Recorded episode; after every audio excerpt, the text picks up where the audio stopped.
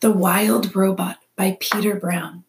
Friends, we're picking up Roz's story where she had just stomped across the hillside and up to the cave, but never stopped to wonder what might be lurking within.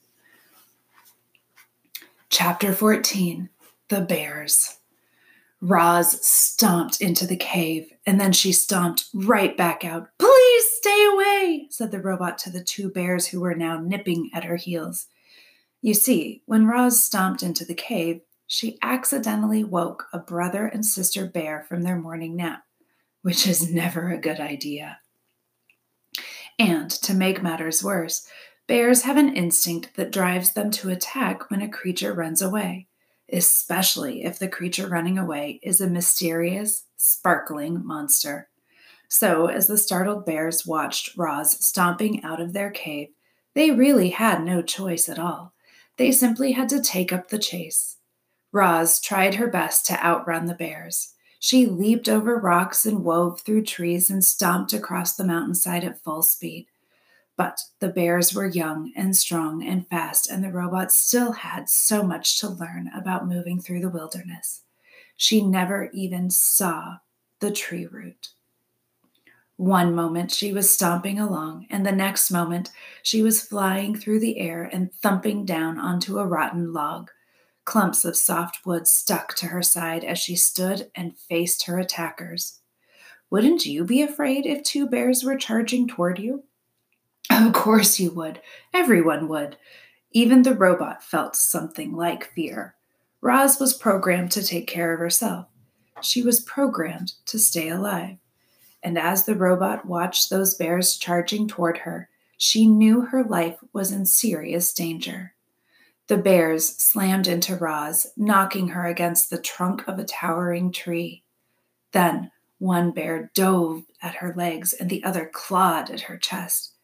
If only the robot had swung her fists or kicked her feet, she could have scared them off. One good bop in the nose would have sent them running but the robot's programming would not allow her to be violent. Clearly, Roz was not designed to fight bears. Powerful jaws chomped her arms, sharp claws slashed her face, a massive head rammed her chest. Please, stay away, said the robot. Roar, said the sister bear. Grrr, said the brother bear.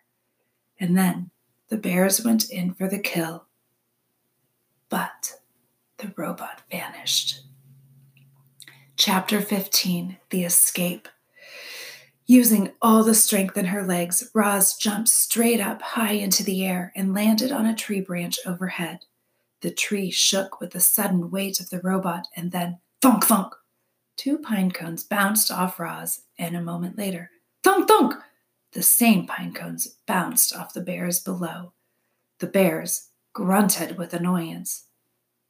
This gave Roz an idea. The robot's programming stopped her from being violent, but nothing stopped her from being annoying. So Roz, Roz plucked pine cones from the nearby branches and lobbed them down at the bears.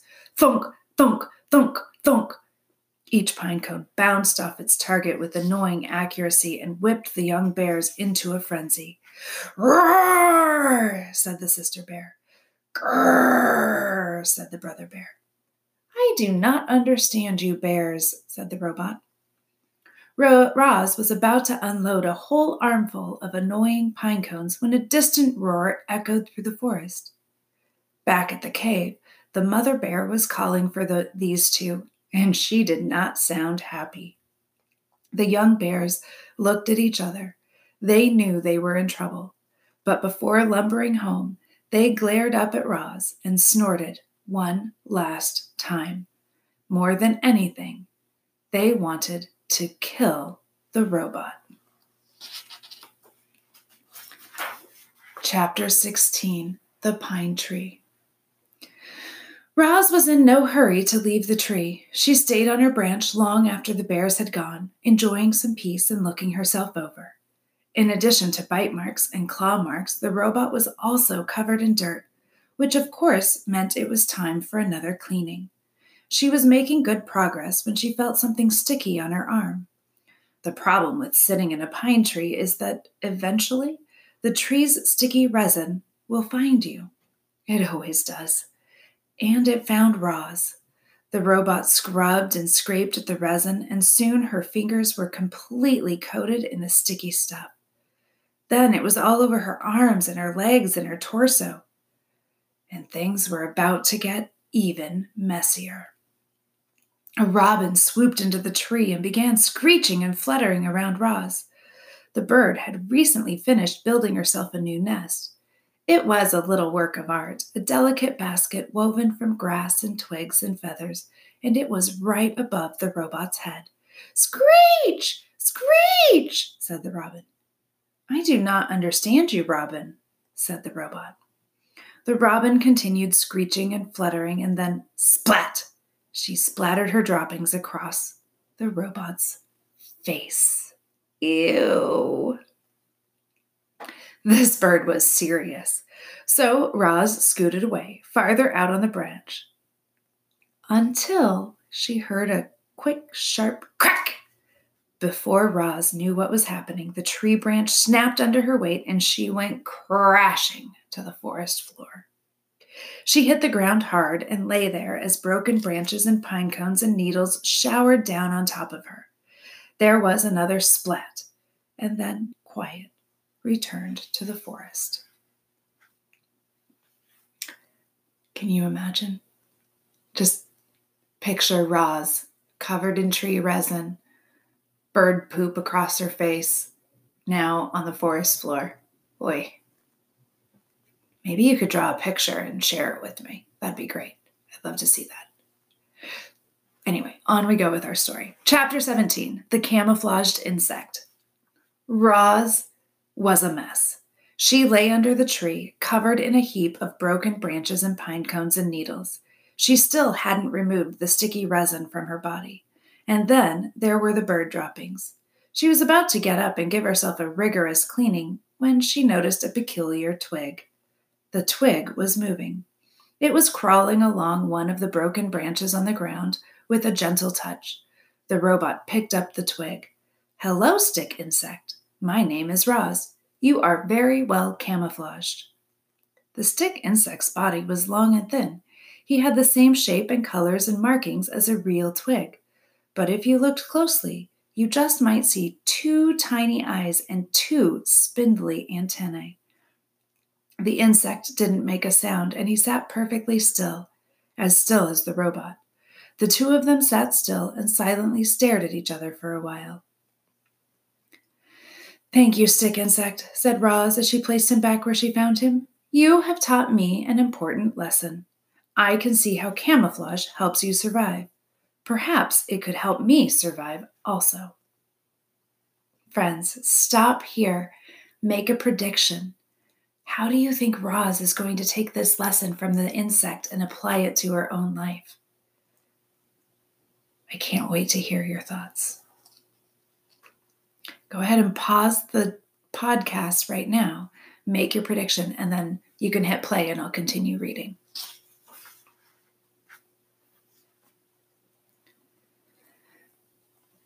Welcome back, friends. Chapter 18 The Camouflaged Robot.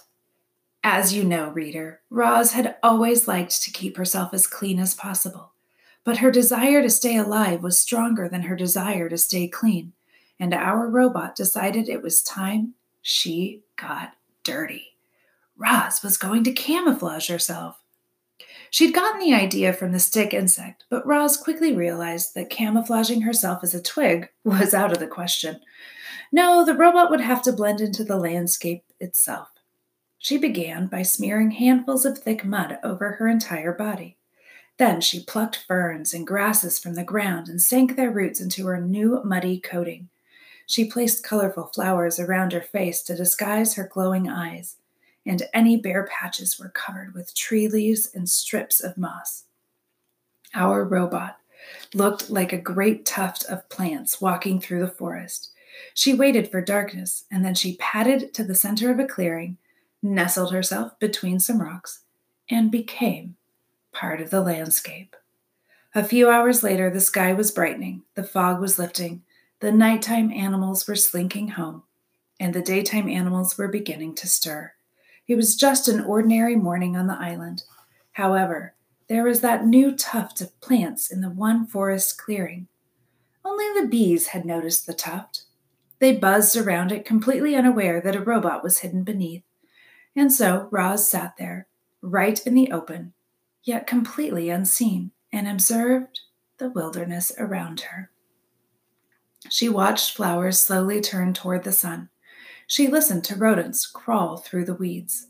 She smelled the moist, piney air. She felt worms wiggle against her muddy sides. A week later, the tuft of plants was gone, but there was a new clump of seaweed on the shore. A week after that, the clump of seaweed was gone, but there was a new bramble on the mountain. Then there was a new log on the river bank. Then a new rock in the forest. Friends, what do you think they are? Chapter 19 The Observations Clouds scudded through the sky. Spiders spun intricate webs. Berries beckoned to hungry mouths. Foxes stalked hares. Mushrooms rose up from leaf litter. Turtles plopped into ponds. Moss spread across tree roots. Vultures hunched over carcasses.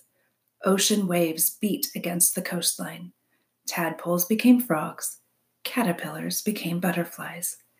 A camouflaged robot observed it all. Chapter 20 The Language of the Animals. It started with the birds. They had always been skittish when the robot was near. They would stare and screech and then scatter. But now that Roz was camouflaged, she could secretly observe their normal behavior right up close. Roz noticed chickadees fluttering through the same flowers and singing the same song every morning. She noticed a lark who swooped down to the same rock and sang the same song every afternoon. She noticed the same two magpies singing to each other from across the same meadow every evening. After weeks of robotically studying the birds, Roz knew what each bird would sing and when they would sing, and eventually why they would sing. The robot was beginning to understand the birds. But she was also beginning to understand the porcupines and the salamanders and the beetles. She discovered that all the animals shared one common language. They just spoke the language in different ways. You might say each species spoke with its own unique accent. When Roz first listened to the chickadees, their songs had sounded like Tweet, tweedle, tweet, tweedle. But now, when the chickadees sang, Roz heard, Oh, what a lovely day it is! Oh, what a lovely day it is! Deer spoke mostly with their bodies. By simply turning her head, a doe could say to her family, Let's look for clovers by the stream. Snakes often hissed to themselves things like, I know there's a tasty mouse around here somewhere. Bees said very little. They used their wings to buzz a few simple words like nectar and sun and hive. Frogs spent much of their time searching for each other. One would croak, Where are you? I can't see you. And then another would reply, I'm over here, follow my voice. When Roz first stomped across the island, the animal squawks and growls and chirps had sounded like nothing more than meaningless noises. But she no longer heard animal noises. Now she heard animal words. Chapter 21 The Introduction There was an hour each morning in the dim light of dawn when all the animal island animals were safe. You see, long ago, they had agreed not to hunt or harm one another during that hour. They called it the Dawn Truce. Most morning, the island residents would gather in the great meadow and spend the hour chatting with friends. Of course, not everyone attended these gatherings. The bears had never made an appearance, and the vultures just circled high above. But on this particular morning, an unusually large group of animals had come out to discuss some important news. Settle down, everyone. I have something to say. Swooper the owl hooted to the crowd from the lowest branch of a dead tree. Last night, I saw a mysterious creature right here in the great meadow. It seemed to be covered in grass, so I couldn't get a good look at it, but I think it may have been a monster. Looks of concern swept over the crowd. What was the creature doing? said Dart the Weasel. It was speaking, said Swooper. It kept repeating the same words over and over again. But each time it sounded a little different.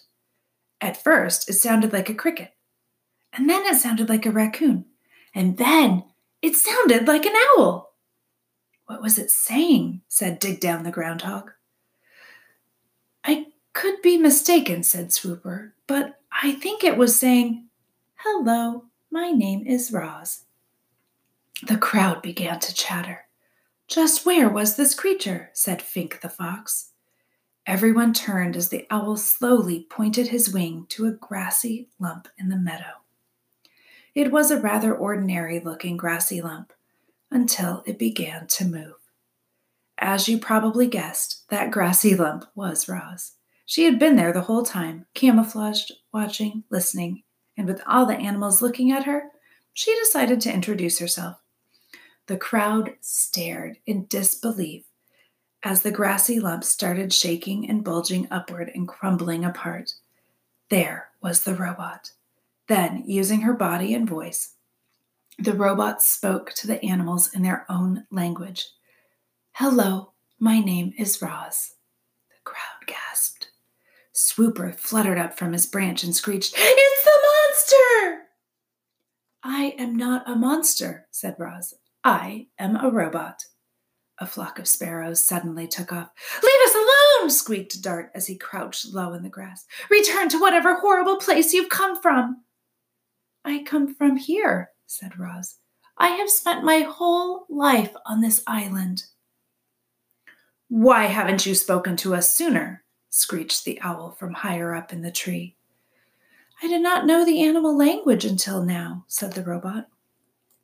Crown Point the buck had heard enough and he slipped into the forest with his family. So, what do you want from us? growled Fink. I have observed that different animals have different ways of surviving, said the robot. I would like each of you to teach me survival techniques. I am not going to help you, screeched the owl from the very top of the tree. You seem so unnatural. The monster is just waiting to gobble us up, shrieked Dig Down and the groundhog disappeared into a hole. I will not gobble anyone up, said Roz. I have no need for food. You don't need food?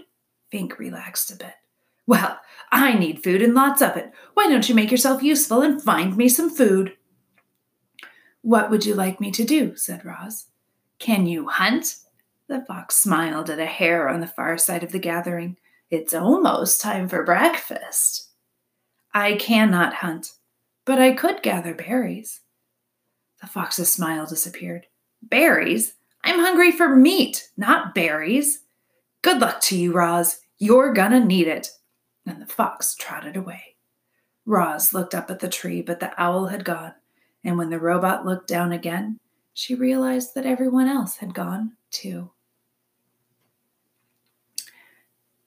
Friends, I'd like you to think about how Roz might continue to learn survival techniques from the animals of the island. Leave me a note in Google Classroom to let me know. And we'll see you again next time as we read Peter Brown's The Wild Robot.